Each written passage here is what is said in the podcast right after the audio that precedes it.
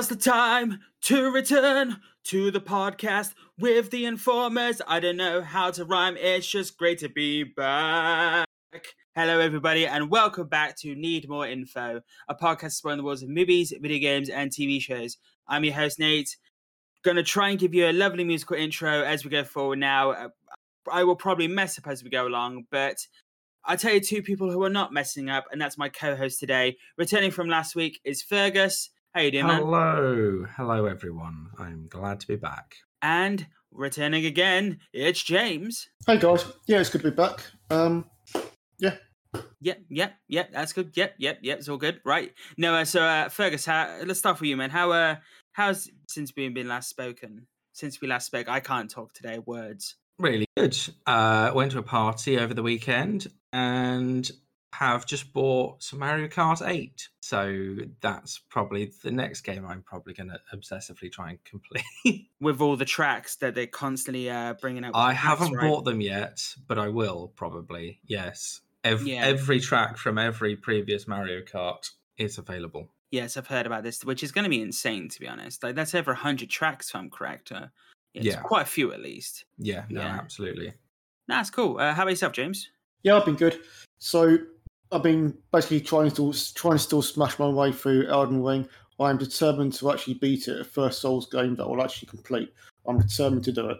I what else have I done? Um, also watched a film a couple of days ago, which I highly recommend, which is uh, called Irresistible by Jon Stewart.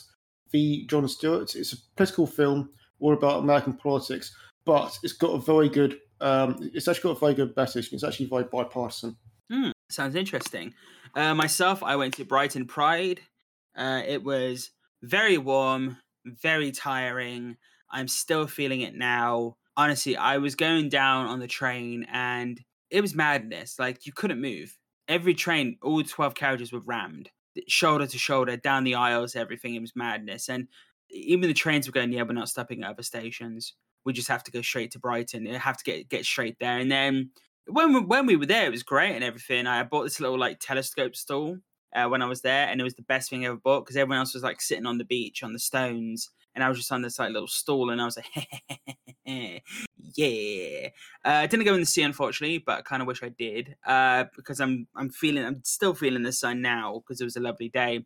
But it was an amazing day, a lovely parade. Um, there was this woman dancing on top of a roof, like uh, on top of a on top of a flat. It was she she wasn't near the edge, but it was quite madness, and you know it was it was just a brilliant day. I uh, colored the beard, as you'll probably see in the preview image. People had a blue beard and purple hair, so I definitely rocked that with the glitter and the sparkle.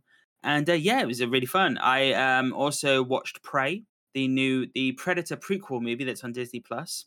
I will. I think we'll definitely talk about that more soon. But I'll give you a hint now. I I give an eight point five nine out of ten. It was very very good very good movie and they've already they're already talking about sequels. Basically a lot of people are hoping that they do an assassin's creed. Basically do a predator film in different historical time periods norse japanese african you know do a predator movie in those regions. Like hour because the prey movie is only like an hour and 35 minutes in total.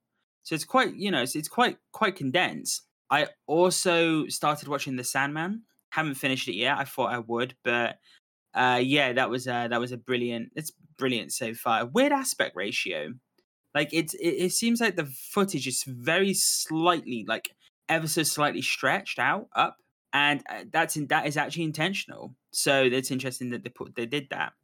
Uh finally uh what else did i do? Uh yeah well we got the uh the the pixel the pixel podcast out people finally cracked the egg finally figured out the formatting. Took me a long time but hopefully i will cut down the editing time and we can get those pixel versions out quicker before a sunday evening. I'm hoping to get them out at latest by saturday and we can keep going there. But no uh yeah that was that was pretty much my week. It's uh i'm definitely looking forward to a bit of a break to be honest. That's uh, that's definitely for sure because i haven't really stopped in the last week. And take a deep breath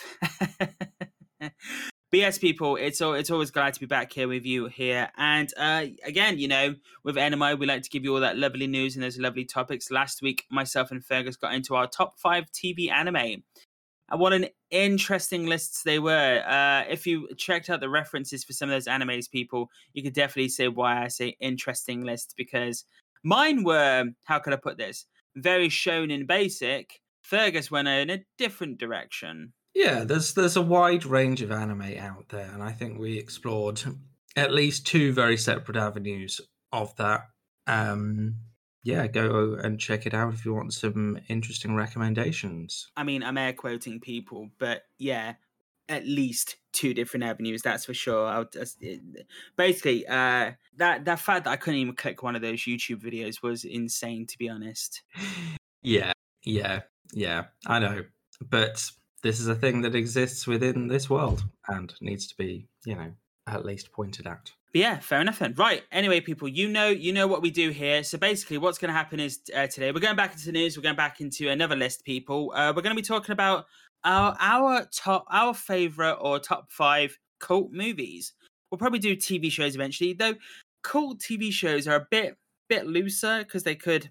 It's a bit more interesting when it comes to cult TV shows, but cult movies we could definitely get some, hopefully some solid lists and some good, some Hmm. very good brief discussions from them. So yeah, right, people. I've done my intro. Hello, everyone. Hello, Fergus. Hello. Hello, James. Hey, Right, guys, do you reckon it's time to, you know, people, as we say here, it's time to get on that news, right? Tell us, Nate, what has happened this week? So it seems we're getting a Pac Man movie, a live action movie. And it's coming from the Jane the Virgin actor. Justin Baldoni is, ho- is hoping to bring the exploits to Pac Man to a movie theater near you, or more, uh, more, you know, technically wise, his production company Wayfarer Studios is backing a live action film based on the popular arcade game, along with Bandai Namco Entertainment, the Japanese video game publisher that created Pac Man, as well as Ace Combat Galaga and Tekken.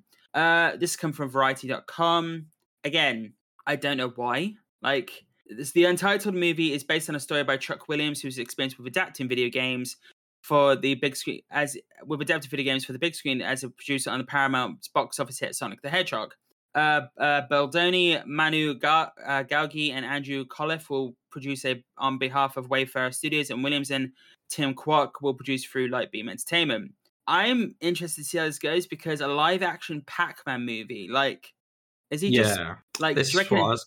This is what I was going to say. Like, is this gonna be 3D animated Pac-Man in, in a you know happy live action 3D family, or is someone actually going to dress up as Pac-Man? oh god, I and what on earth is the justification for Pac-Man existing within, you know, a IRL-ish world? I imagine it'll be the same as Sonic, uh, sorry, former. But do we need a Pac-Man live-action movie? I mean, do mean- you remember the Pixels movie Uh, with Adam Sandler? yeah, I tried to watch it a couple of weeks Yeah. ago. I got about uh, about thirty seconds in before I turned it off. Do you know what they could do? And they're never going to do this because it's going to be a kids movie. But they can make Pac-Man a serial killer, and the ghosts are like you know his victims that he's uh he's taken care of before, and he's hunting down his next ones. Or maybe it's somebody who's popped some hallucinogenic and he thinks everybody is a ghost. He has to keep popping hallucinogenics. Oh Um, wow, okay, yeah, I like that. no, it could just be that someone happens to look like Pac-Man.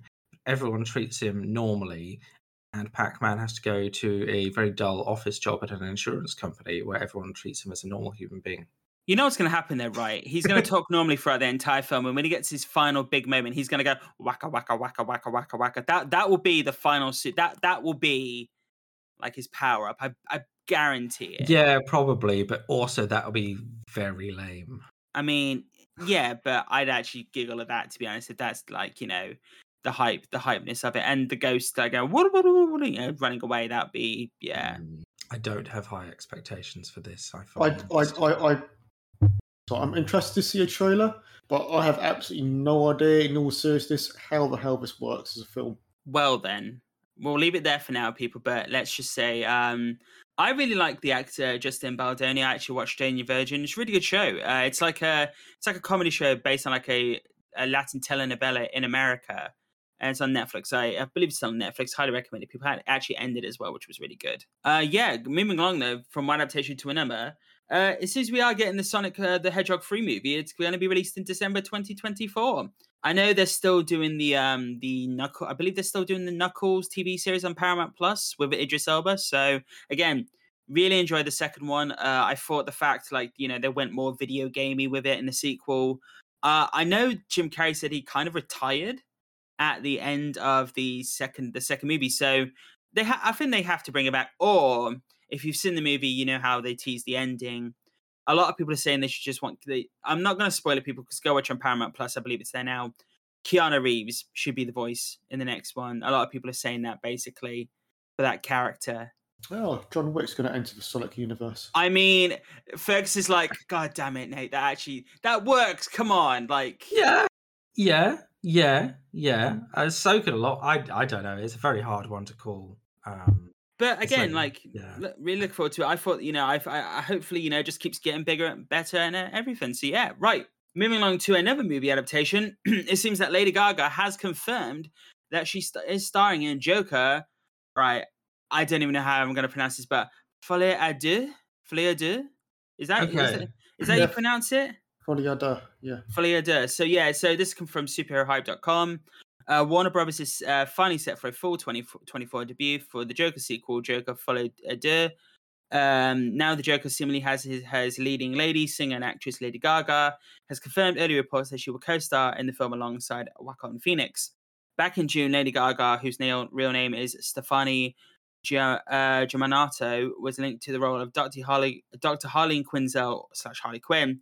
Uh, but she, obviously, she tweeted this very uh, recently in the last couple of days that she is going to be in it.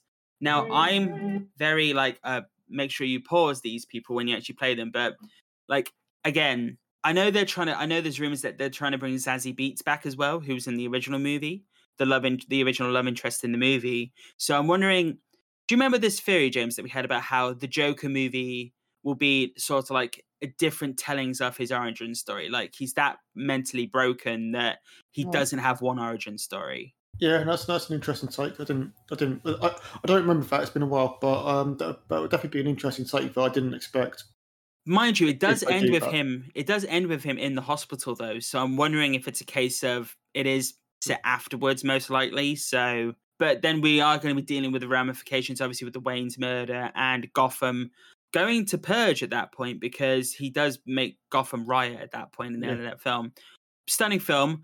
I don't want him to lose the weight again. I think. I think like you know that was an interesting gimmick for the first film, but it's very damaging to actors sometimes to do that to their bodies and again that that could be quite dangerous and he's an amazing actor in whatever he does and obviously with lady gaga being in this film and no doubt being a musical um most likely and lady gaga is an amazing actress Joaquin Phoenix is a great musician himself because he played um Johnny Cash in the Walk the Walk the um Walk the Line movie. Yeah, I've never actually seen Lady Gaga uh, act. I don't think so. I'd be interested to see how she does that. But I kind of think uh, she's already got the name of a Batman villain, anyways. Lady Gaga. I mean, to be fair, yeah, no, I, I definitely agree there. Uh, so I highly recommend watching the film A Star Is Born with her, her and Bradley Cooper. Uh, I've heard it's really good. I've not seen it myself, but I've heard of a lot of people watching it and really enjoyed it. And it's a movie that's been adapted three times now since the 50s. So I highly recommend that. Right, people, we are moving along to uh, some really, really sad news now. Uh, it was announced uh, yesterday that uh, Olivia Newton John has passed away at the age of 73. Obviously, the uh, British born uh, Australian singer and actress was best known for playing Sunny in Grease, one of the most successful musical film musicals ever made. And obviously, she did the music video back in the 80s, Let's Get Physical. Again, really sad news. Uh, this comes from bbc.co.uk. Uh, I I think Grease was probably my first big film musical, so sort of like you know the first proper time I've seen John Travolta and Olivia Newton-John in you know in a musical format, just in general. And yeah, it's really sad to see about her passing because obviously uh, she has passed away from cancer, uh, age 73, and I know she's been fighting it for a long time, to be honest.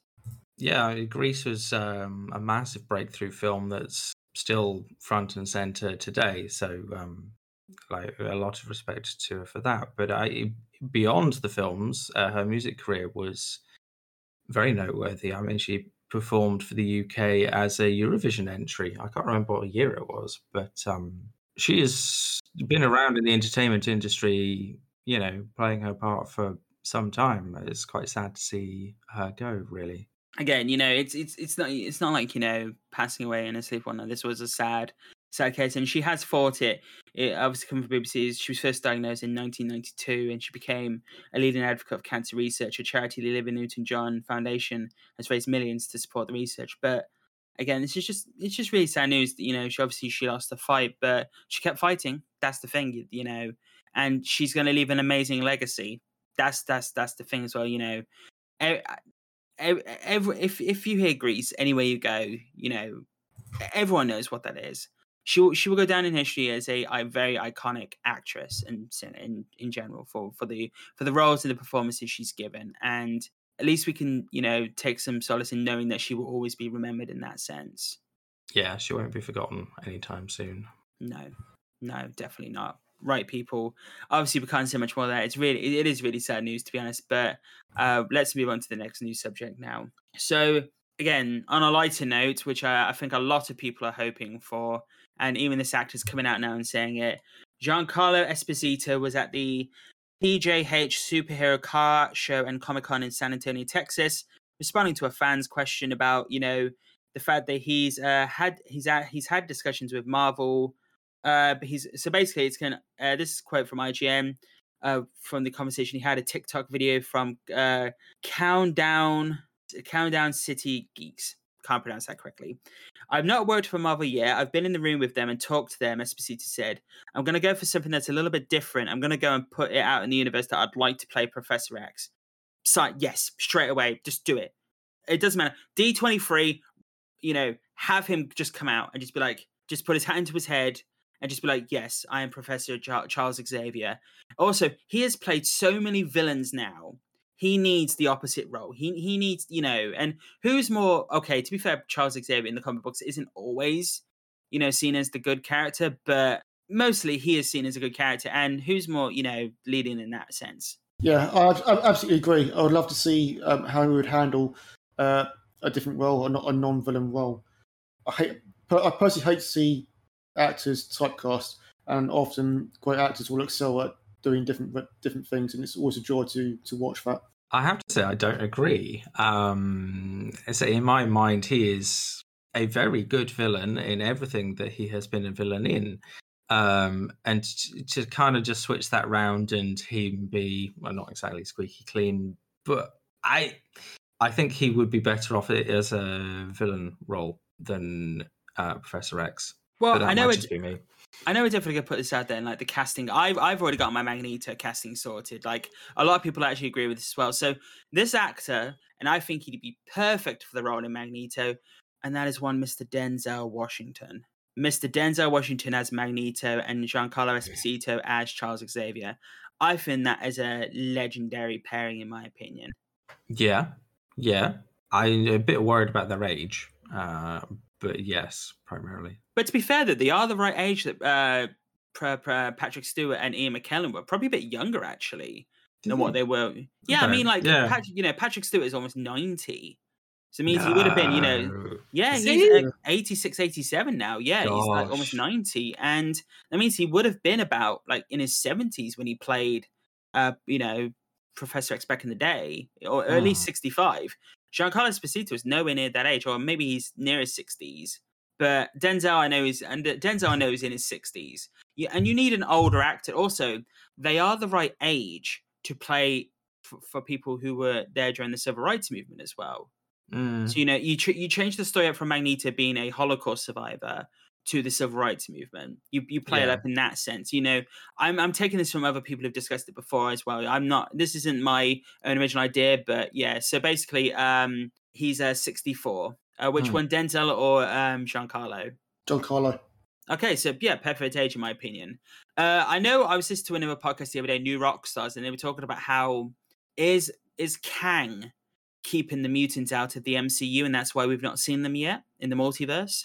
Now, I had another theory to this in the sense of like maybe he is doing that, but what if like because obviously the people that lead these characters are Professor X and Magneto, what if it is those two act those two characters haven't been put in the MCU yet, and they're the um they're the driving force for all the X Men to happen or all the mutants to happen? Maybe that's just you know the narrative to put forward.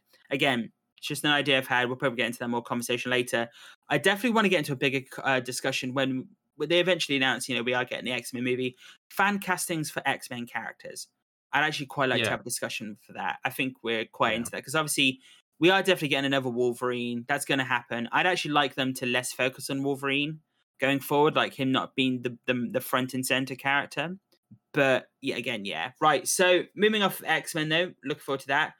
We need to talk about DC. Come on, right? We need to we need to get DC out of the way now. Right. What we'll do is first we'll get we'll get to the we'll get to the big one in a minute. What we're gonna have to do though is talk about what they have planned first. Yeah. So WBD CEO David Zaslav has a plan in place for DC. This come from IGN. We have done a reset. We've restructured the business where we're going to focus where there will be a team with a 10 year plan focusing just on DC, Zaslav has said.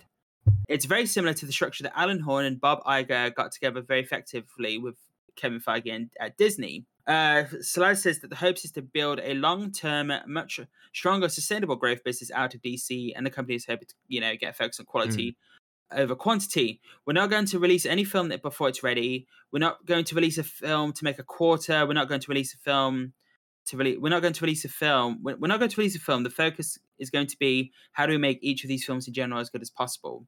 Uh, the WB uh, uh, CEO cited films already in the works, such as Black Adam, Shazam, and The Flash, as the films the company very excited about.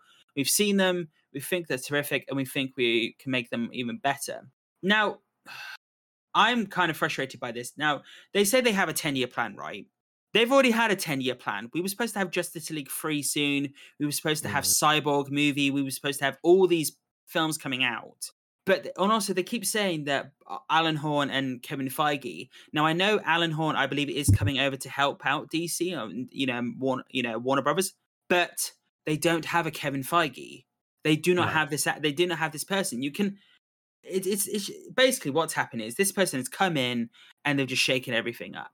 They've just shaken everything up, and some things have gotten shaken so loose that they've just disappeared, which I'm very pissed off with. Let's just finish off this bit before we get to the main thing. Again, I would love to see more Superman. I would love to see more, you know, uh, more of these movies. I'd love to, I'd love to see more Batfleck because I thought he was great as Batman, and we are going to be getting more of him in Aquaman 2, as I said before. But the Snyderverse wasn't correct in my opinion. It had its good things, it had its bad things. Like the fact it made Batman a killer didn't work. Superman is seen as a character of hope. He wasn't seen as that in the movies. They did Doomsday way too fucking soon. Might, might be controversial. It might be because I'm not a massive um, comic book fan, but I actually quite like Man of Steel, and I quite like the ending to that. So Man of Steel, I actually really love the movie, and I really like uh, Wonder Woman, and I really like Shazam. I like those movies. Aquaman, I was okay with. It, it was all right. It was good. But Justice League, the first version, no, fuck off. Uh, Batman versus Superman. I had to reevaluate myself after that because there were good parts. Obviously, it gave us Ben Affleck as Batman, but the fact that they introduced Wonder Woman in that movie as well, and the final the the character that kills Superman so early on, which is so wrong in my opinion. And the Flash was we'll get to him. Yeah, Um yeah, I'd agree with you. Agree with you there. I think after Man of Steel, it, it lost its way, but um, Man of Steel and the ending to it, uh, I quite liked it, and I didn't mind that aspect of Superman's character. Um, a more general point, like the fact they are concentrating on Kevin Feige at all and trying to mimic Marvel and trying to rush a decade worth of setup that Marvel have. Like the market's not big enough for two Marvels. They need to be doing something very different with what they have. At the moment, they're rushing out, or have been up till now, rushing out and ruining the properties that they have. And when it doesn't do as well, they bin it, restart it. You know that. also also like they're also talking about getting rid of scripted content, like scripted show content on HBO Max. And they're saying like. I'm not joking you. One of the universes they want to focus on is 90 Day Fiance.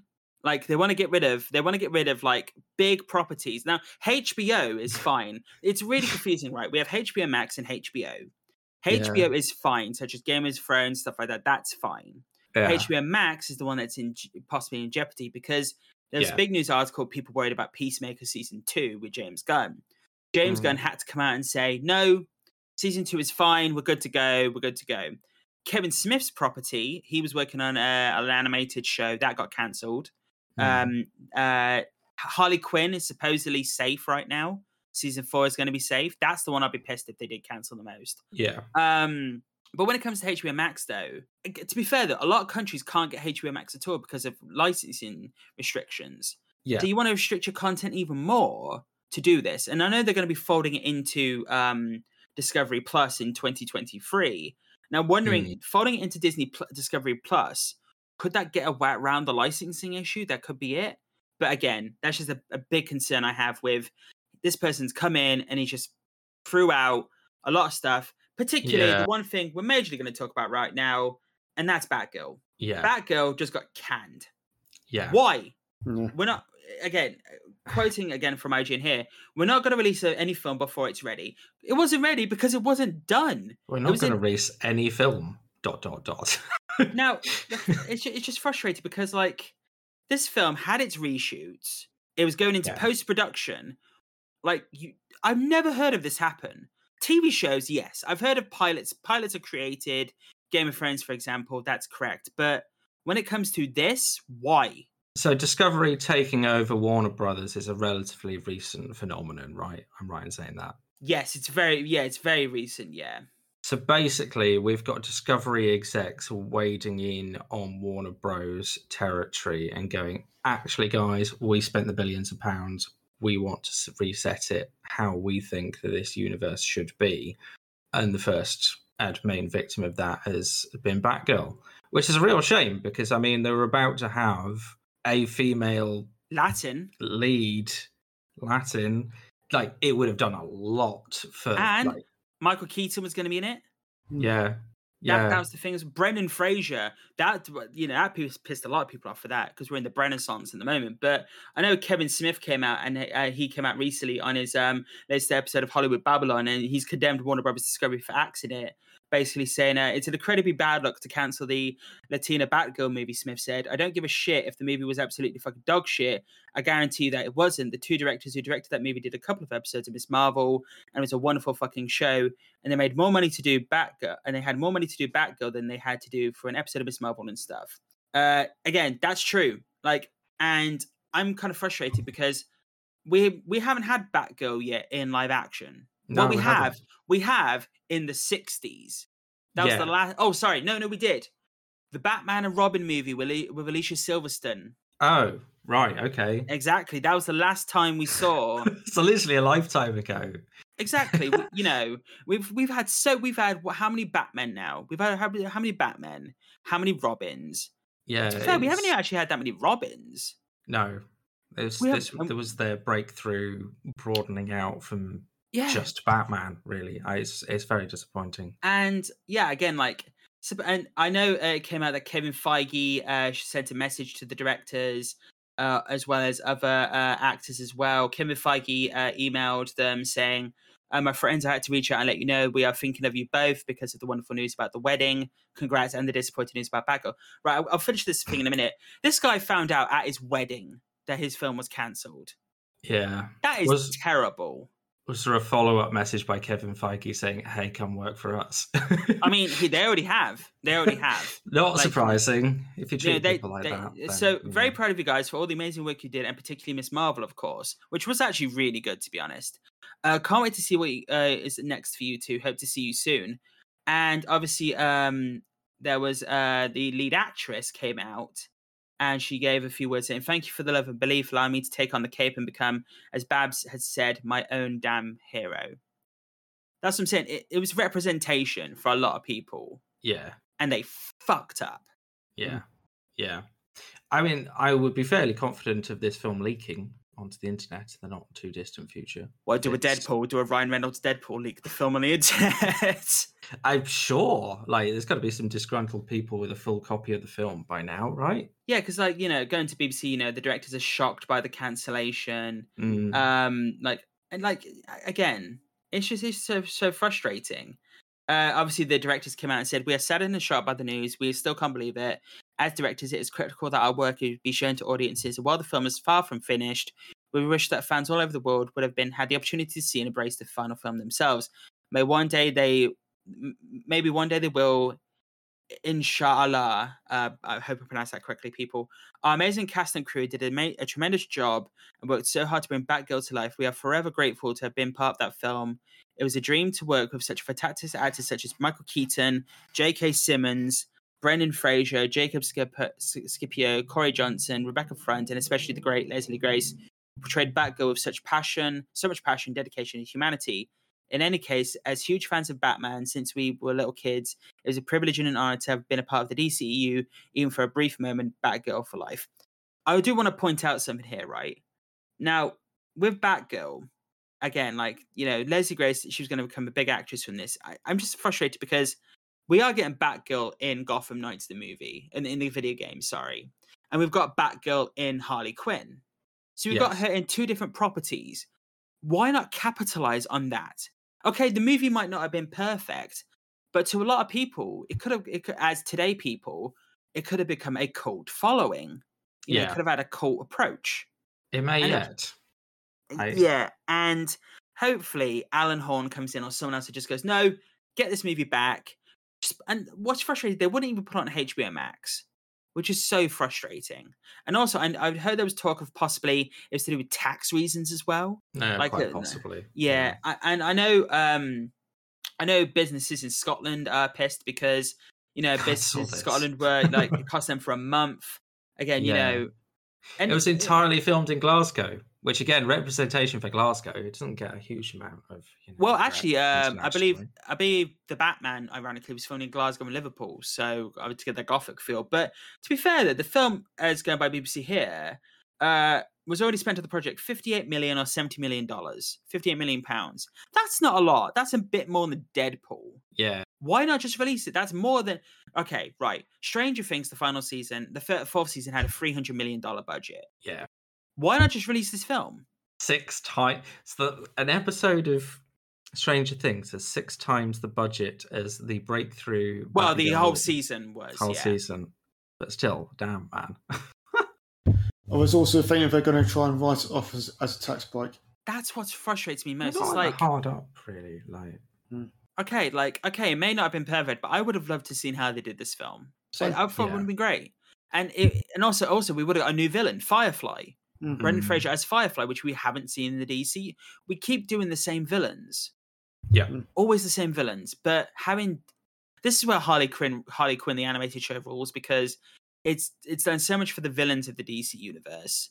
And it's it's given them more it's given them more depth and more three dimensionality three dimensionality. I hope that's mean, what I it- said it- correctly. In- in- including some of the more crazy villains like Kite Man, who's actually um, much more fleshed out in, in the animation show. great, great character. You know, I'd actually like to see him in live action if they did it in more co- community take. They'd have to do that. Hell, Yeah. Condiment King. Yep. Yeah, exactly. I'd be great. and I have to use the I have to use the pun now. Why didn't they relish the opportunity to do this movie? Okay, right. We have to move off this now because it's it's a whole subject we're going to get into later on a bit more probably because no doubt we're going to get more cancellation from other shows later down the line we'll talk about. But again, right. Moving on to our uh, next topic, moving along very quickly. Uh, it seems that uh, right, Microsoft is rolling out a five-person family sharing Game pass, pass plan. This is interesting. According to the official Xbox news post, Microsoft is testing a higher price family sharing Game Pass plan that will allow up to five people to access the same subscription as we previously suggested. The initial rollout, this has come from PCGamer.com. The initial rollout is exclusive to Colombia and Ireland, interesting choices, and allows members of the Xbox Insider program to test out the new package. According to an Xbox spokesperson, the added members have their own unique access to Xbox Game Pass, Ultimate Games content, and benefits. They also noted that the package could change based on Xbox Insider feedback. Apologies, people, if you hear a rumble in the background. Uh, it's my um my washing machine going off. But basically, I'm very interested in this. To be honest, like a family plan for Game Pass. Yeah, no, absolutely. Um, you can now share passwords. I assume you don't all need to be in one building to be able to use this. I'm presuming not. That that, that I don't think that. I don't. I mean, it, Maybe we don't know. Again, no, we do, we do not know yet. We'll probably find out a bit later on as it goes, as as we go on. Right, moving along, people. So it seems that Marvel's Midnight Suns has been delayed to an unknown date. which is quite sad to be honest. Supposedly, this is this is coming from Twitter uh, and uh, other news articles. Uh, so, oh, sorry, apologies. This is coming from the official Midnight Suns Twitter page. We have an important update to share regarding our launch day for Marvel's Midnight Suns. After discussion with the team, we've made the decision to move back the launch time of Marvel's Midnight Suns to ensure we're delivering the best possible experience for our fans. We will launch later this fiscal year on Windows PC, Xbox X, Series X and S, and PS5 with Xbox One, PS4, Switch coming later date. We know fans are looking forward to playing Marvel's Midnight Suns, and we will use this extra time to make sure we are delivering the best possible experience for everyone.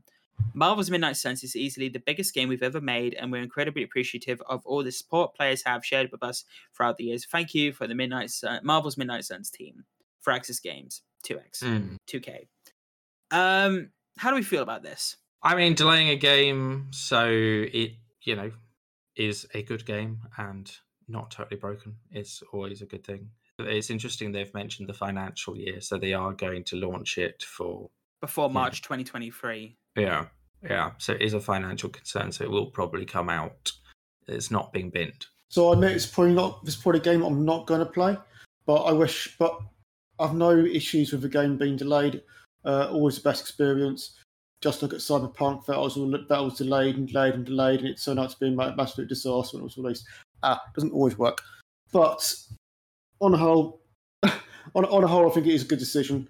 And honestly, I just hope it's uh, the game sells really well for Firaxis because I want them to work on XCOM 3 and I want that to be the best it can be. So I wish them every success in uh, Midnight Suns, and I hope uh, XCOM 3, when I get onto it, is going to be amazing. It's like good luck, good luck in the game. Now make this ever goddamn game. I want to get this other goddamn game out. Just get rid of the timer. Get rid of the timer. That's all I'm asking people. Get rid of that timer from XCOM 2. Please do that. Uh, again, yeah, for myself, it's interesting that they said the uh, last gen versions and Switch versions are coming at a later date. So uh, that that that'll probably be in uh, the 2024 fiscal year. But again, delaying a game isn't bad. I, I'm don't get me wrong. I'm a bit disappointed. You know, I've- you would be. You want to play a video game. It's it's delayed again, and but again, you have to you have to weigh it up. You can be disappointed, but you also need to understand that you know this happens in the games industry, and you, you, they're just trying to make the best product. And when you do eventually play it, you'll enjoy it even more. And also, probably less patches, massive patches with it as well when it comes out. That's the hope, and maybe more, you know, more content, more tweaks, more polishing, and be really, really good and getting those, getting those extra hours into that game. Again, really look forward to the game. Bit disappointed, but I totally understand. Right, moving along very quickly. So we have Netflix gaming. So this is coming from The Ah. Verge. Right, so 90, this is coming from The Verge. 99% of Netflix subscribers haven't tried its games yet. It sees 1.7 million daily users. Now, to be fair, 1.7 million daily users, even though it's 1%, is still a lot of players. But when you when you write it as 99% of subscribers haven't tried the games yet, it's kind of, you know, interesting. It does have games um such as Exploding Kittens card game, Legends, uh, Legend, League of Legends spin-off Hextech Mayhem, uh, the strategy title Into the Breach, and also plans to add a game based on the original games, the original series, The Queen's Gambit, so chess. Um, Yeah.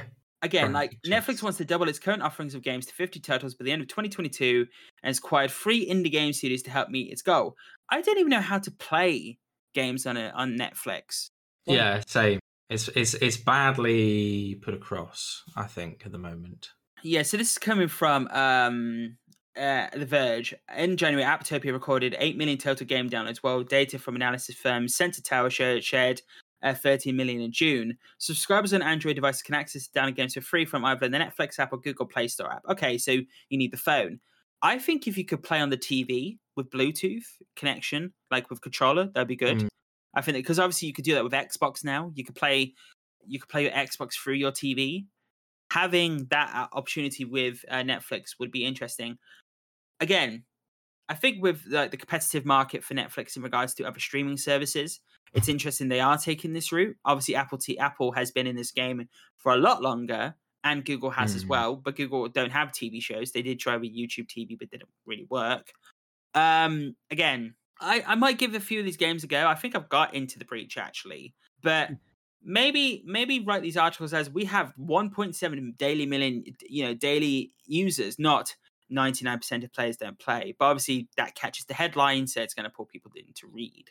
It does feel like Netflix is stretching itself quite thin. Like, I know they're quite big and established as a TV service, but they are already in quite a lot of debt and obviously struggling on the TV front vis a vis recent actions that we have discussed previously. Trying to decide that you're now an indie game publisher and acquiring game studios when you're frankly new to the market and not telling anyone anyone about your games even on Yeah. the service you own I my gut No. feeling feels would say that this is going to end badly but you know I definitely agree. I definitely agree. But right, people, that is our news for this week. That is our news. I think we're. Uh, I think it was, I think it was a good roundup. We we mm. definitely went into a nice conversation with DC there for a little bit. Nice ten minute uh, discussion point. Uh, but yeah, again, we'll probably have more conversations with. We actually are thinking about topics about uh, cancelled films or cancelled TV shows at some point down the line. What if we'd like to see them return, or maybe if you reboot them, how we'd actually take that approach. But right, people, that is our news. We're going to take a little bit. Uh, we're going to take a little break now. But after the break, we're going to come back and talk about our favorite cult movies. See you after the break. An illegal spy agency discovers the theft of a prototype weapon. Derek, codename Confused Llama, and his handler, Frank, codename Majestic Vole, investigate the theft. A naive man with fanciful notions, Derek sets out on his inept journey to reclaim the weapon from villainous hands, unaware of the hidden tale following him. Enter the world of Confused Llama, A Spy's Tale, a short comedic spy thriller available on Amazon in paperback or Kindle. Right, people, and welcome back. Uh, obviously, go check out, uh, as I like to say all the time, go check out James's book. Also, I hope you enjoyed the little uh, Doug and the Smoking Jacket advert with that. I actually, I actually took me a bit of time to do, but I think that actually works out quite well. right, so, I'm sorry. Oh, just to say, yeah, I think it's great. Cheers, cheers for that, mate. Yeah, no, no, definitely, man. I hope you enjoy it. Right, people. So, as we mentioned in the uh, part one of the show, we are going to be getting to our favorite cult movies. Now, when it comes to cult movies, it's interesting because a lot of these movies are at, were out when we weren't born or we were very young. So by the time the, by the time it came to us, it seemed there was a, a big popularity. So we could we could see them as why were these cult movies? Why why were these movies seen in this way? And it's it's nice to actually just get into a, you know a brief discussion and a little discussion on each of these movies and possibly why that is. What we're going to be doing, we're going to be going through a top five with a maybe two or three honorable mentions each. We won't be getting in much into the honorable mentions, just a quick a quick brief talk about them, and then we're getting into the top five with uh, speak a few minutes on each one, brief discussion, then move on to the next one. So right, let us start off with Wikipedia. Yes, people, such a lovely wealth of knowledge to go to Wikipedia. Wikipedia's definition of a cult movie. A cult film, also commonly known referred to as a cult classic, is a film with a cult following, obscure or unpopular with mainstream audiences, or often revolutionary or unironically or ironically enjoyed. Sometimes the definition is expanded to exclude films that have been released by major studios or have big budgets. Try spec- specifically to become cult films or become accepted by mainstream audiences or critics. Cult films are defined as such by audience reaction as they are by content. For me, though, the way I def- the way I define a cult film is, which isn't always good, because I'll get onto one of my films in a minute, is when the film's initially released, it's the box office numbers that's seen for it. It's it's a film that's has a big, great raving reviews, but for some reason the box office just didn't do well for it initially. Really did not. And that that's how I that's how I define a cult movie. If I really enjoyed the film but it didn't do well at the box office for a multitude of reasons, see how that goes. This won't play out for one of the films I'm about to talk about my honorable mentions. We'll get to that in a second. But right, so how should we do this today? I think we'll do alphabetical order today, actually. So I think we'll start with Fergus. Fergus, do you want to give us your honorable mentions? Um, so my honourable mention, I guess, would be the Big Lebowski. Um, it didn't quite make the list because I'm not especially folly- familiar with its cult following, but it is a very good film. Um, definitely worth watching. I must have seen it two or three times now. Um, yeah, very interesting. Um, brief plot down, rundown. There are two guys called Lebowski, and one guy just wants his rug back. I mean, that, that and, he- and, he- and he definitely likes his milk.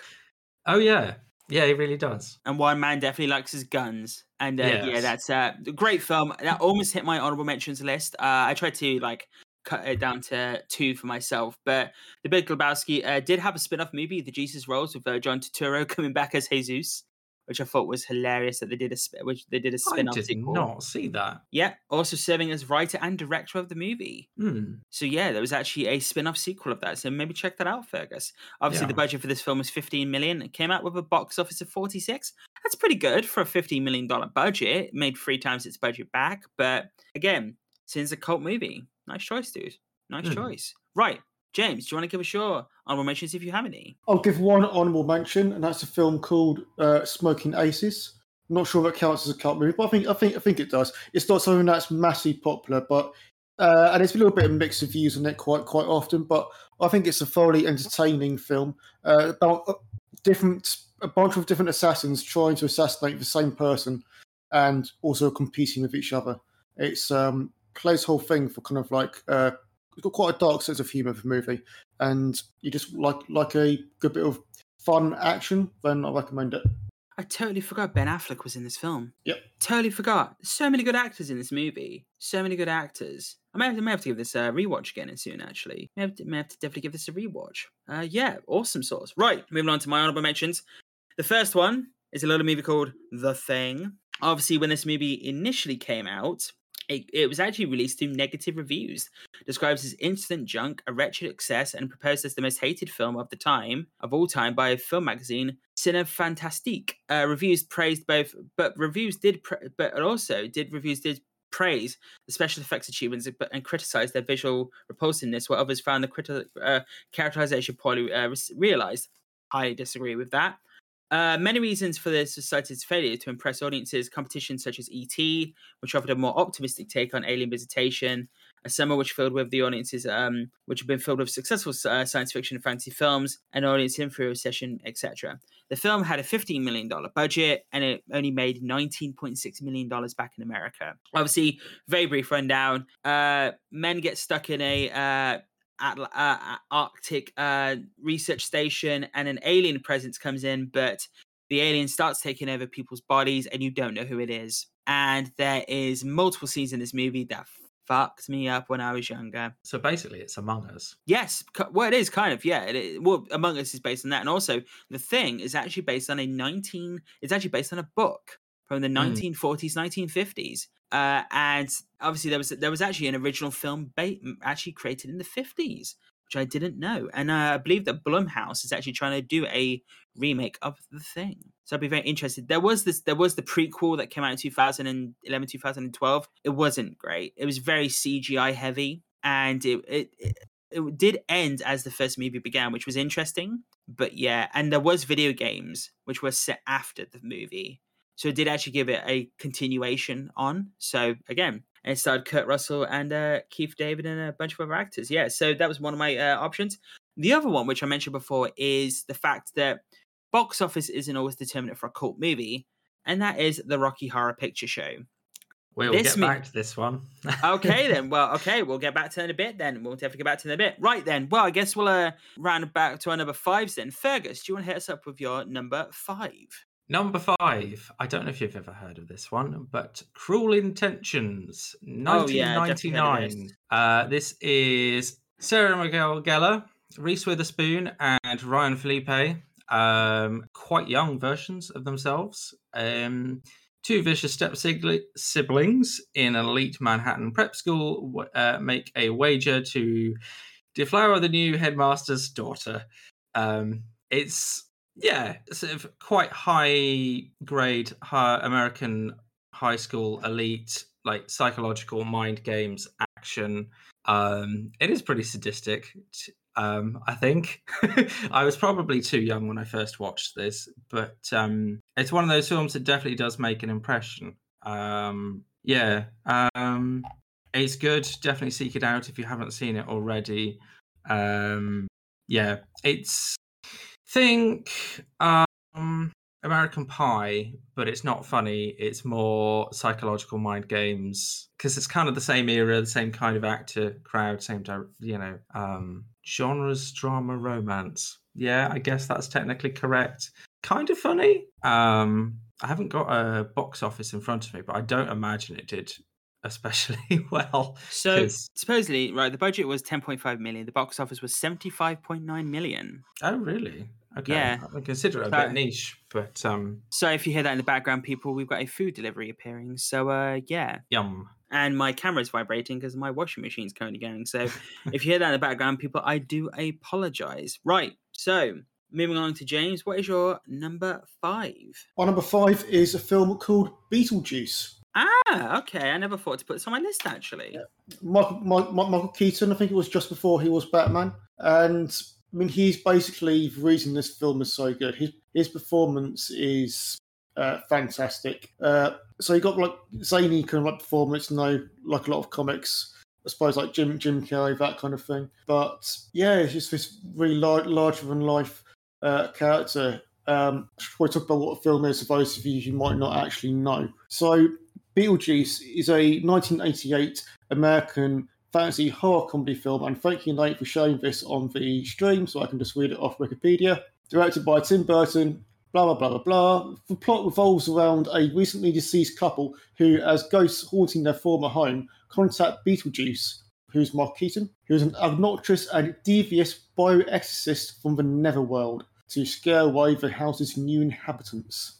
Great movie. Uh, great. I know. I honestly never thought to put this on my list to be honest, because uh, I said I it's it's has one of the actresses in it who's in one of my favorite shows of recent times, Schitt's Creek, uh, Catherine O'Hara, uh, Oh, I- and, I- and Winona Ryder. I thought you were going to say Winona Ryder, yeah. That as well. Uh, that as well for Stranger Things. 'cause she had a Yeah. resurgence, but great movie. I haven't seen this in I haven't seen this in quite a while to be honest.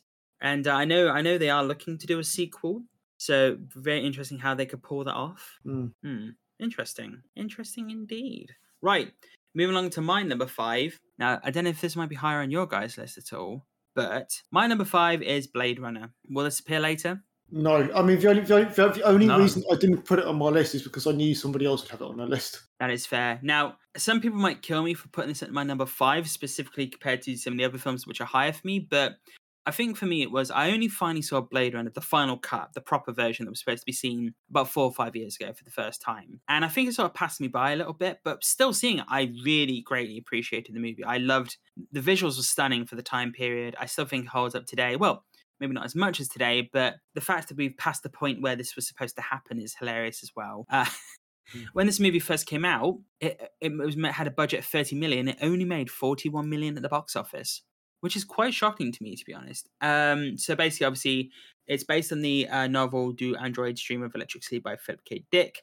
In the dystopian future of Los Angeles in 2019, in which synthetic humans known as replicants are bioengineered by the Tyrell Corporation to work on space colonies. When a fugitive group of advanced replicants led by Roy Batty, uh, played by Rutger Hauer, escape back to Earth, burnt out cop Rick Deckard, played by Harrison Ford, reluctantly to hunt them down. This movie performed, uh, uh, you know, quite bad at the box office, but it was praised. It was quite praised for, you know, its uh, complexity and visuals. Uh, this is going by obviously um, Wikipedia's definition of it. And obviously, they did do, uh, you know, continuous continuous things there on and inspirations. It was a big inspiration for a lot of sci-fi and cyberpunk going forward. And they did have the sequel, uh, Blade Runner 2049, which was I actually quite enjoyed, to be honest. I thought it was a really good movie. Um, and has a great uh, soundtrack by Vangelis, who recently passed away. Really enjoyed this movie. Um, I'm wondering if they'd ever do a remake. It would be interesting if they ever did that, to be honest. Obviously, we had a sequel, but w- would we need a remake? I know they had that recent um uh, video game that came out that was supposed to be a re- remake of the remaster of the original it didn't work out but it'd be very interesting to see so that's my number five fergus let's hop on to your number four Number four, uh, number four Donnie Darko. Have you seen this? I have I'm- indeed. i am not a big fan of this movie i don't know Are you why not? i just i've never been a big fan of I, i've watched it once and Hmm. i don't know it was just i guess i just wasn't into like that that sort of like thing to be honest Yeah, it's a, it's I it's pretty um unique concept Mm. wise, I think. Like the way it kind of um deals with the character sort of you know, isolation and I guess well, I mean issues in general, I think. Um if you've not seen it before, this is a 2001 film uh where Donnie, who is Jake Gyllenhaal, interestingly, um After narrowly escaping a bizarre accident, a troubled teenager is plagued by visions of a man in a large rabbit suit who manipulates him to commit a series of crimes. I think that rather undersells it as a premise because Oh yeah, it explores quite a lot of very interesting concepts. Mm. Um, I'm pretty sure the world's ending. When isn't the world ending? Mm. Um, Quite 28 days. That's what I'm reading here. is uh, written and directed by Richard Kelly. Um, yeah, the, the most breakthrough star of this film is Jake Gyllenhaal, I think. Um, And his sister's in it. oh yeah, yeah, yeah, yeah. Um, it- I think it was a fairly low budget indie-ish, indie-ish production for 1999. Um, Had a budget of 4.5 million, only made a box office of 7.5. it's definitely done better than that in the inter- intervening years. Um, yeah, everyone knows Tony Darko. Sure, sure. That's that's interesting. That's interesting. I mean, when it when it comes to this movie, uh, obviously, I believe this was one of Patrick Swayze's last movies as well. Like he he passed away in oh he no sorry he passed away in two thousand and nine. So, but I believe he uh, Donnie Darko was you know in that area of films he did you know going going forward. But Mm. again, interesting concept for a movie. Hmm. I just I don't know. I just I, I when it came to it, I was very I don't know what it was. I really don't know. I think like it was just it was just very it was quite it was quite dark, and I think at the time period I just wasn't into those sorts of movies. Again, Yeah, I can look back on the movie and appreciate, it, and obviously it's highly regarded among a bunch a bunch of people, and, and how how these movies play out today and, how, in cult cult cinema. I definitely Mm. think that is that is done well. So James has popped away for a couple of minutes, so we're gonna skip over to my number four, and then we'll um we'll come back to James in a minute. Uh, know that if he comes back, I'll re-inform him of what it's going to be. But yes, people, right. My number four is a little movie. Never give up, never surrender. Galaxy Quest. uh, I did think this would uh, show up. Damn right it does. Obviously, amazing Star Trek, not Star Trek movie. This Yeah. movie is brilliant. This movie is absolutely brilliant. So basically, James has returned. He has returned from the Nether to give us uh give us his presence. But I we skipped over to my number four, which is Galaxy Quest. Also on one of mine on my list, so I'll call that number four on mine. It's not, Interesting. it's on the list. Well, then, I guess we'll come back to the mix. We haven't actually truly gone into any discussion of this, but we'll get back to it in a little bit then. So, James, we'll uh we'll roll over to your number four then. Oh, okay. My actual number four. Uh, so I'm hoping this, in my opinion, this classifies as a cult film. Um, but would you consider a Batman film to be a cult film? Which one? Mask of the Phantasm. It's an, anim- it's an anime. It's, it's a sorely underappreciated animated Batman film, which is why I've chosen it. So it's not one of it. It's not one of the main films.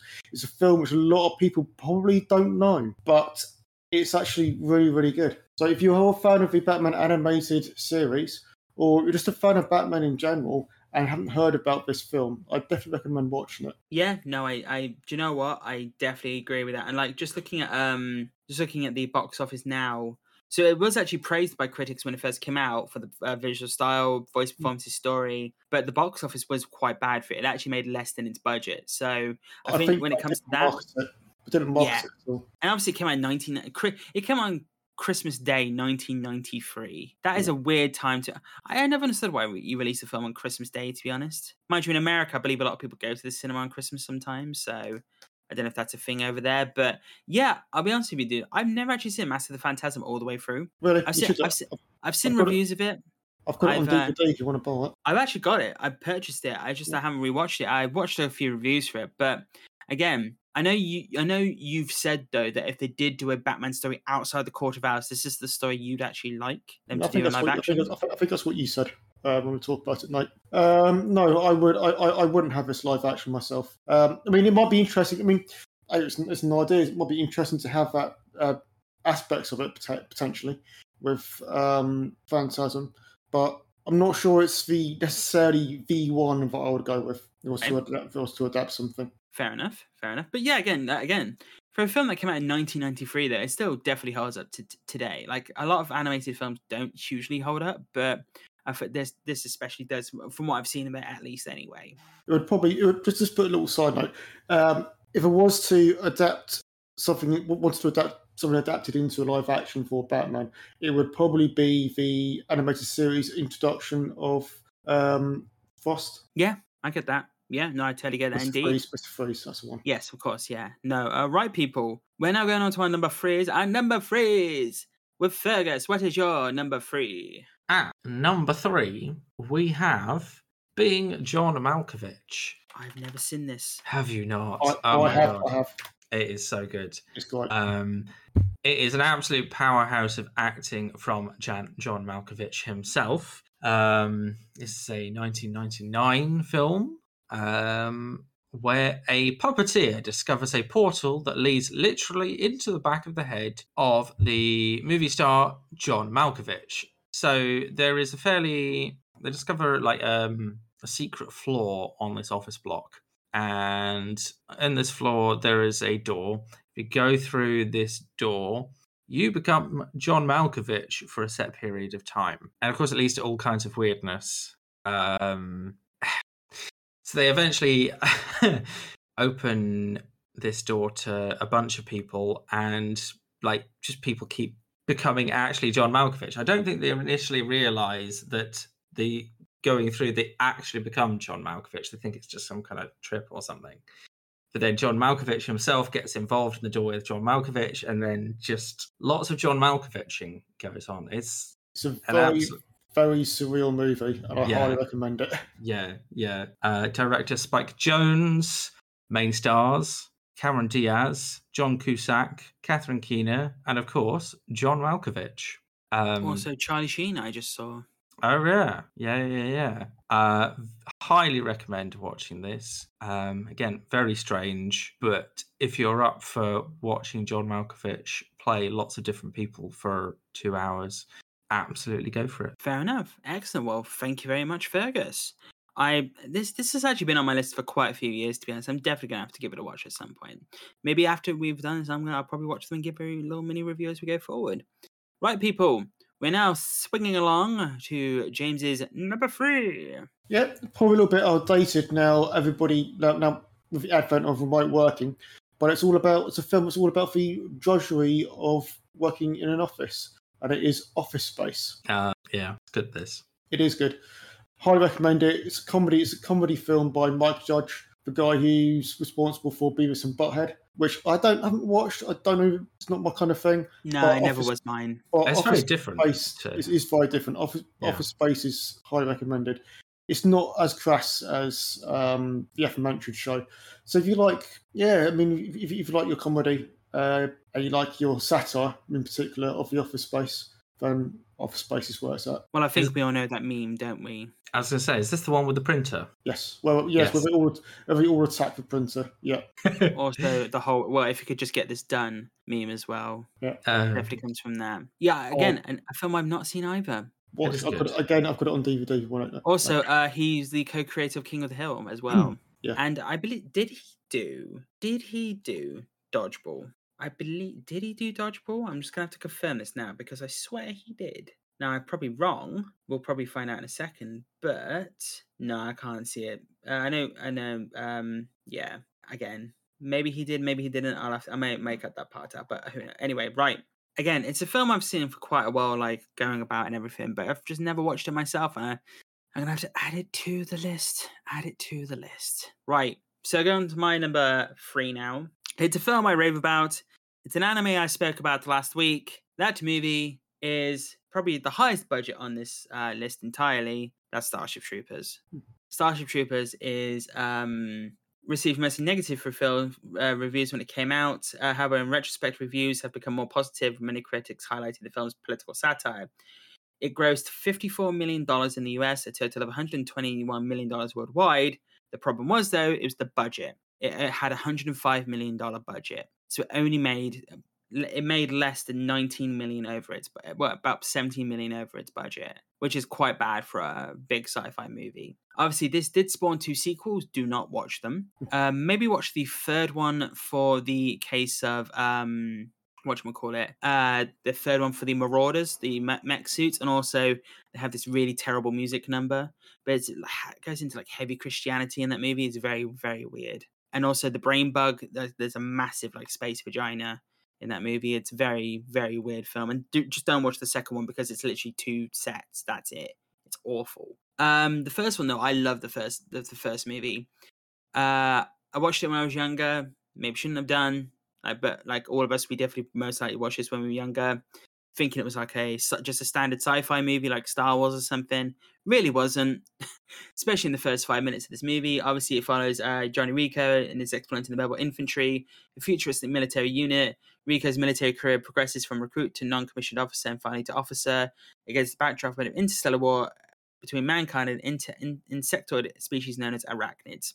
This movie, uh, it was nominated for an Academy Award for Best uh, Visual Effects, uh, but lost to Titanic. I can see that. If Titanic wasn't there, though, it would have won because rewatching this film today, apart maybe the space sequences not as much, but the alien bugs really do hold up, majorly hold up in my opinion.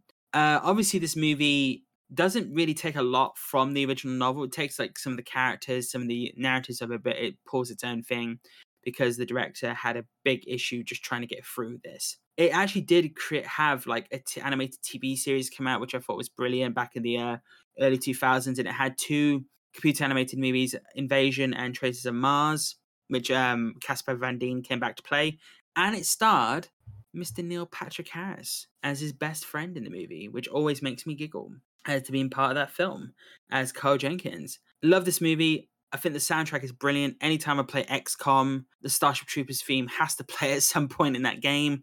I played that song basically every time my housemates knew I was playing XCOM. I played that in my final mission. The new games pretty good as well that came out recently. But yeah, that was my uh, that's my number three. So Fergus, let's uh, let's bring it around to your number two. Ah, number two. There is the previously mentioned the Rocky Horror Picture Show. Um, Excellent. 1975 uh, comedy horror musical. Uh, newly engaged couple have a breakdown in an isolated area and must seek shelter from the bizarre residence of Dr. Frank Infurter. Uh, if you know this film, you know this film. Um, Oh yes.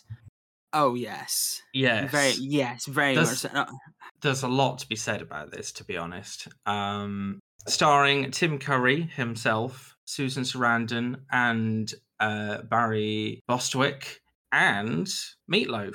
Also, uh, Richard O'Brien, Yes, absolutely. Crystal Maze. Yeah, uh, a lot of very big characters came together to make this film. I think uh, it's my understanding when they were originally given the rights to make the play that this is based on, this was not the expected result by the rights holders. um, the- the film has been taken in a very different direction to how the original uh, play originally played out, but all the better for it. Like this is one of these films where people will turn up to specialist cinemas in fancy dress to do sing-alongs with each other. Like it is still, it's got a massive community behind it.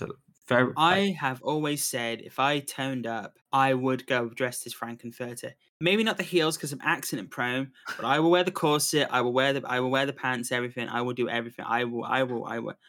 Well, You know. You know me, guys. Of course, I I do it. You know. I only saw this movie like I knew Time Warp growing up. yeah, I knew of Sweet Transvestite, but I never saw the film until I was at university at all. It was only when I went to university that I actually saw this movie for the first time. yeah. It took me a while to actually get around to watching it, um, but it is it is quite something. Um, yeah, it's, it's an experience to be experienced. And if you get really into it, there is a community that will meet yearly in your town in fancy dress to sing along to it. There's actually a video on YouTube I highly recommend. It's a bunch of celebrities getting together for like a, an anniversary of it, and they uh, each do a song from it. And one of the people who does the Sweet Transvestite song, he puts everything into that song. Like it is so good, like really good. And again, was this Tim Curry's breakout role? Uh, possibly, possibly. I don't know what he was doing before 1975. Obviously, you know he was you know, it and stuff like that. But when Oh, it comes to when it comes to Tim Curry, period. though, um, so he was in uh, Hair, uh, Midnight Midsummer Night's Dream. So uh, yeah, so Once Upon a Time, yeah. So again, I think this was his Uh, big like. If Yes. we're thinking big performances, yeah, this probably was his um his actual yeah his actual Yeah, big performance. This is the first thing in his listing of uh, acting credits that I recognise for sure, and it was very. It was been. It was acting from 1968. It's kind of like guy in TV series, waiter, this sort of thing. Policeman number two, and then it just comes out as Rocky Horror Picture Show, and then Tim Curry was Tim Curry forevermore. But surely, surely his breakout role is Red Alert 3. Uh, yes, that's probably not listed on IMDb's best film Uh, acting. Brace. I will say though, going by the budget in the box office, it is disgusting how much this made. Oh, it's Like, still making money. It's still The making budget, money. the budget was 1.4 million dollars. Its box office Hot was damn. 226 million dollars. That's pretty much a two over a 200 percent increase. No, Yeah. yeah, yeah, Yeah. That's that's insane. That's yeah. hardly ever heard of. And as you said, like you could go to a club, you could go to a bar. As soon as this song comes on, everyone Mm. always knows the lyrics and al- al- always singing and whatnot. Yeah. It's it's just insane. And this Yeah. movie's brilliant. And yeah, I know when they did the remake for TV recently, uh, they had Tim Curry come back as the narrator in the wheelchair because Oh, obviously right. he had a stroke, so he couldn't play that part again. But I bet if he didn't have that stroke, he would have tried to play Frank Frank-N-Furter again. That would have been that would have been interesting. Yeah. Um, or maybe the, you know the the uh, the the host of the home. Uh, Mm. yeah, love this film. Still can't believe it took me so long to watch it. Again, brilliant film, excellent choice. Right, James, do you want to give us your number two? I will, but first of all, I didn't realise that Tim Curry was in Dragon Age Origins. Oh, okay. Just a little bit of tidbit there. It's good that Red Alert 3 didn't sully him from uh, video game acting. So, my number two is actually uh, what we we're about to talk about earlier, which is Galaxy Quest. Excellent choice. Yeah, so this is like a sci-fi spoof of Star Trek, but in many ways it has been. Um, it's almost, even though it's comedy, it's always been thought about by a lot of uh, Star Trek fans as almost a Star Trek film in and of itself, because it's that so it's it's, it, it's it's that respectful of uh, the Star Trek mythology while still being very very funny. Yeah, no, I definitely agree. Um, obviously, I mentioned before has like amazing actors: Tim Curry, Sigourney, sorry, not Tim Curry, all the Tims, Tim Allen, uh, Sigourney Weaver, obviously the late and amazing Alan Rickman, Tony Shal- uh, Shalhoub, uh, Sam Sam Rockwell, uh, Daryl Mitchell. Also, it stars Enrico Colantoni. You definitely recognize recognize the actor Justin Long, uh, Rainn Wilson from The Office, which uh, a lot of people forget and also uh, Missy Pyle as well. Obviously, I know Tony Shalhoub from Monk. Obviously, Alan Rickman is just you know amazing in the entire film. Scotty is Tim Tim Allen as well. Yeah, this film, I think it's a case of like the fact they they they played against type in the movie. Like it's a case of well, maybe not played against type, but they played into type in the sense of actors. Some of them were just over the whole sci-fi role and everything like that they played and the main actor is just engrossed in it. He, this is the William Shatner of you know this world. You know, he is the you know the actor who's like so engrossed in his community and, and this narrative. When it comes to um the actual movie itself, I love the fact. Obviously, we're getting spoilers, people, for this sort of stuff. The one thing I love about this movie is they they do a major joke with the red shirt, which I thought was hilarious with this movie. Like the whole, you know, uh, Sam Rockwell's character dies in one of the episodes of the show we won't go on to mine. We'll just go watch the movie, people. But his character is hilarious in the movie. Um, I rewatched this movie last year again, and it still holds up to this day. Like it really does. And the, the whole like aliens seeing Earth's t- Earth's videos as historical documents and using them as like the reference for the entire society is a very interesting concept especially since all we've sent out so far is mathematical equations and pictures of you know people and um yeah no again ima- yeah imagine imagine right if like they watch star trek now they watch what we watch as star trek and they actually aliens don't come do come down to our planet do it. that would be hilarious but also creepy and weird obviously i know they've been trying to um get this going so it's confirmed like uh the journey continues but obviously um Alan Rickman would have passed away as has passed away now. No doubt I bet when the film does happen or the series does happen, they will it will play a big part into the narrative of like Alan Rickman's character passing away. I think that'll be a big part of the narrative, like trying to continue the legacy of this character passing the movie. Again, brilliant movie, people. Highly recommend it. Got any more to say, James? By Grandfather's Hammer, I, I can't remember I can't remember the rest of it. By Grabthar's hammer, I shall avenge thee. Perfect. Yeah, perfect. Thank you very much. Right, my number two. This is my number two superhero movie of all time, but it is classed as a cult movie of all time. And that, my fair people, is Dredd. Dredd is my number two cult movie. It had a budget of 30 to 45 million, only made 41 million, which it pisses me off because this movie is brilliant. Again, I probably won't go into discuss this too much because uh, we talked about in the TV, the TVs. Uh, go listen to our top five superhero uh, uh, series and listen to my number two for that. This is my number two there as well. When they eventually do a sequel to this, or like you know the uh, possible Mega City One, they need to bring Karl Urban back. They they need to bring this cast back and this this this visual setting back. They can't just forget it because everyone loved this visual setting. You you say you speak of Dredd to anyone, and I've not heard a single person badmouth this movie at all in any sense. Because you both of you have seen it, correct? I don't think I have seen Dredd. Oh my Oh, god! I know, I know, I know. Shock, horror. You've seen it, James, haven't you? Uh, I have not. I have not seen it. Wow. Okay, so everyone has homework this weekend. I'm going to be watching my, uh, Office Space and Smoking Aces again, and a few other properties and a few other films. you guys are going to be watching Dredd. Yeah, and also, okay. the good thing about Dredd is it is only 95 minutes long. Perfect movie length. It's basically, um, obviously, it's based on the 2000 AD property. Uh, Judge Dredd gets stuck with a rookie for the day, Judge Anderson, and they are forced to bring in a t- forced to bring order to a 200 story high rise block of apartments to deal with the resident drug lord, Mama. And uh, it's a Judgment Day.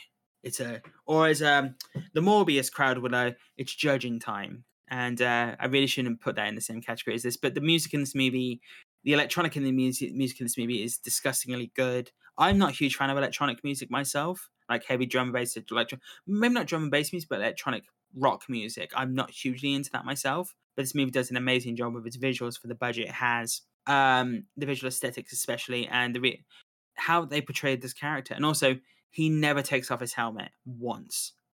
You see him suiting up at the beginning, but you never see him take off his helmet, which I think was very great. And I know Karl Urban loves his character. Right. Uh, go listen to our two uh, top superhero episodes for me to just talk about that more. But right, we're gonna get to our number ones now. People, our number ones. Fergus, what is your number one cult movie of all time? number one cult movie for me, at least, is Fear and Loathing in Las Vegas.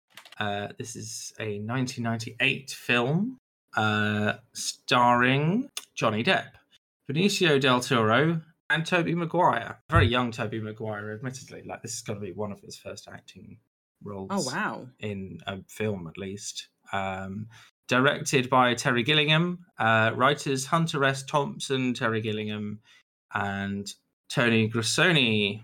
Um, how much do you know about Hunter S. Thompson? Is the reporter right? Yes, Gonzo journalism, kind of like sixties, seventies. Um, this is kind of, I say, not loosely, loosely based off him as a character rather than a biopic. Um, so the plot description IMDb gives is an oddball journalist and a psychopathic lawyer travel to Las Vegas for a series of psychedelic escapades. Doesn't do it justice, really. Um, I've just seen its shockingly low Metascore of 41. I don't agree with that. so this is kind of like a love letter to the end of the 60s hippie psychedelic drug use decade so summer of love. Um so this is kind of like the last hurrah with a you know everything's acceptable. It's, it's, it's it is very druggy. Um like people turn into lizards carpets melt this sort of thing but it's normal i guess um yeah it's it is really quite a deep uh film really. I've seen this quite a few times now um but it is a very entertaining road trip on top of everything because they get into some really wacky adventures. Again las vegas on drugs it'll be an intense experience which it is. I definitely recommend it. I think its audiences might be on the niche uh side um hence its cult status. But I think people who get behind it and get behind Hunter S. Thompson and the Gonzo journalism era would really be into this film. Well, I have not seen this film. I know of, I know of, I, everyone. I think a lot of people know of Fear of Loathing in Las Vegas. To be honest, you know, it's it's a big thing. Also, just looking at the cast, so Cameron Diaz is in the film. Gary Yes. Busey, Christina Yes. Ricci, you know, Kristen Maloney, like uh, Vern Troy is even in, this, in this movie. Like, you know, a lot of a lot of actors. Uh, I'm definitely gonna have to give this a go. Uh, that's that's the good thing. People like um take these list people and use them as a reference base. Because again, with the anime shows, I may I'm probably gonna watch a couple of the ones Fergus recommended. Probably not the others, uh, but definitely with some of these today, I'm definitely to watch where. So hopefully you take that away, people yourselves as well. But we're to go from Fergus's number one, thank you, Fergus, to James's number one. And also one of my favourite films of all time, if not my favourite film of all time, which is In Bruges. This is a, uh film which, in my opinion, it's probably Colin Farrell's best performance in, in a film. He's amazing, amazing in this film. It's a film by Martin McDonagh. I praise anything that guy does, as I love everything I've seen of him. It's about a couple of. It's a very dark, humorous film. It's about a couple of hitmen who are being moved to in Bruges after a mishap during a hit. I'm not going to spoil the twists and turns in the film because there are money, and there's a lot of dark, witty humour uh, throughout the film. I, I thoroughly recommend it. Uh, I believe uh, there is a not a sequel coming to this out, but there's a new film coming out quite soon with um, Brendan Gleeson and um, Yeah, it's got nothing Yeah. to do with this, but it's by Martin McDonagh as well, and I'm 100% going to watch that. Okay, maybe maybe we will do a review for that. People, uh, I I've never actually seen In Bruges. Actually, I'm definitely probably going to watch this. Thank you very much, James. Thank you. And I know I know you definitely every time we talk about these sorts of films, this always usually comes up, and I'm I'm I feel guilty that I haven't I haven't watched it yet, so I'm definitely going to have to watch it now. Right. So my number one movie is my favorite movie of all time. Yeah, it's you know I could put this in a sci-fi category, a video game category, in my opinion. You know, you could class this as a video game movie as well. It's a cult movie. It's a movie called The Last Starfighter. This movie, it's a 1984 space opera directed by Nick Castle. The film follows Alex Rogan, a teenager who, uh, well, actually, let, us go off the wiki. Let me let me go for myself here. Basically, um, Alex Rogan, uh, played by Lance Guest, he's a teenager who lives in a trailer park in America in the 80s. And there's this arcade machine, Starfighter arcade machine. And he thinks he's just trying to get the top score for this arcade machine. He's doing amazing, getting the top score.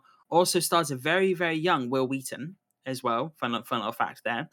Um, but turns out that this arcade machine is a training module for an intergalactic space force that's training its next next uh, career uh, space fighter pilots against Zerg and the Kodan Armada. Always remember that. And as uh, Centaur, uh, the basically like the recruiter, comes down to Earth, replaces his body with a mutant version of himself, which freaked me the fuck out when I was younger because when he's being created, it's like this goopy mess with its eyeballs not fully formed, and it's just like breathing. Like it's very creepy for a sort of thing time period. Gets taken into space in a space DeLorean because obviously it's the 80s. The ships in this movie um, are just stunning. The design was amazing. The fact that like the music for this, if if I could get away with like the copyright for this music, what I'm gonna do is people, I'm gonna put in the lit in the uh, description the YouTube link or just search the Last Starfighter theme song. So as I'm talking about this right now, play the theme song as we go through. The theme song to me is up there with Star Wars in my opinion. It's like it has this like very passionate like build up to the music and this lovely undertone when it goes to the silent bits. And it's just such an amazing film. And I know the writer who wrote Rogue One, as co-wrote Rogue One, has been trying to get The Last Starfighter off the ground for many years now. And he actually did a pitch called The Last Starfighter based on the main character's daughter and children, which would be a very interesting concept. Uh, again, I know a lot. I know a few people who've seen this film, but this is the first ever film I can remember growing up, and it's a it's the first ever sci-fi film I watched. And again, I just love it. I I, I really do love this film. And I'm and have you ever heard of the show Future Man? Yes, I see. Oh, oh, I, I've seen all three series, and I quite like that film. So yeah, Sorry, that series. I like that series. same premise at the start of that show. A video game is sent back in time to train the next uh, fighter up, and ironically, they reference the last Starfighter in the first episode. It's majorly referenced. That's how they got around it, essentially, because the rights are sort of in limbo. But again, this is my number one film of all time because also, along with Tron, it has the distinction of being one of the cinema's earliest films to use extensive real time CGI to depict its spaceships, starships, environments, and battle scenes. I believe it was created in the process before Tron, but Tron came out just before. So Tron sort of came up there in that regard. Budget 15 million, only made 29 million at the box office.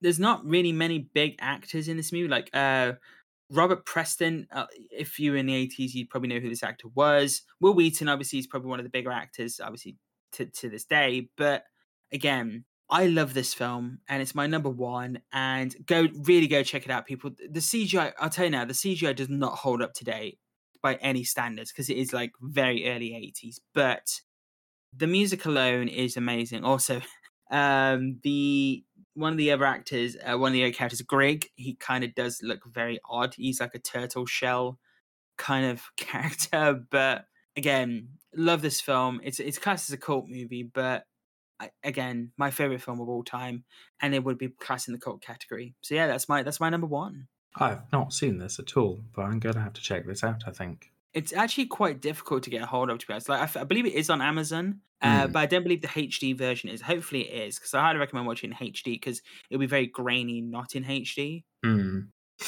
Also, just seeing that last sentence of the um, Wikipedia. In 2004, it was also adapted to an off Broadway musical. Oh yeah, no, I listened to the soundtrack for that. It is, I love Broadway, but yeah, that wasn't. Couldn't listen to that music much, to be honest. Fair. But yeah, right, okay. Well, people, Fergus is number one. Fear and Loathing in Las Vegas. James is number one. In Bruges. My number one. The Last Starfighter. A very great list of loads of cult movies there, people. But as you know, people, uh, now the end is near, and so we close the podcast curtain. My friends, Fergus and James, thank you for joining me today on the show. No problem at all. Uh, Thank you for having me once again. Thank you, but I can't sing. But it has been a pleasure. Why, thank you, James, for trying that. I'm going to stop singing right now. Uh, no, people, it's been absolutely great to have you all back here again today. Again, I'd like to thank James and Fex for joining me today on this uh, venture into the cult movie phenomenon.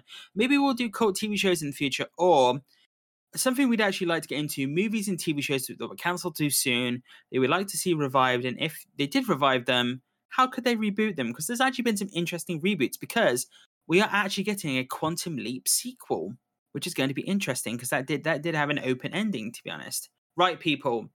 Again, we are going into the outro now, people. Thank you all for joining us today. If you have any questions, queries, or compliments, feel free to email us at nmipodcast at outlook.com. That's nmipodcast at outlook.com. With any questions, queries, compliments, maybe give us your favorite cult films of all time. If you've seen any of these films, give us your opinions. If you have any, you know, if you disagree with us on some of these, you know, please do that. We definitely look forward to reading it out. Uh, obviously, also email us at feedback at nmicast.com. That will loop us into the other one there. Uh, so go do us that as well. Uh, obviously, check out our YouTube versions as well. At the moment, the YouTube versions of the Pixel Talking versions will be coming out a little bit later, maybe a day or two later with editing time. But go check them out there as well. We have a video video um, evidence as well. You know, we can see the things on screen. You can see us as we're talking through them, images and everything, little examples. When it comes to, you know, listening to our show, obviously you're listening to it on Spotify or whatever listening platform you do. But if you are listening on another platform, make sure to search for us NMI dash when you need more info. Or if you want to search for our socials, at NMIcast. That's at NMIcast on Twitter, Instagram, all those lovely things. Search for us on Linktree and all of our links will be there. Right, people. I've been your host, Nate. Thank you again to Fergus and James for joining me today. We will see you next week for a lovely, lovely show again for episode 33. Speak to you soon, everyone. Stay safe, Starfighter. See you everyone. Bye bye. Bye.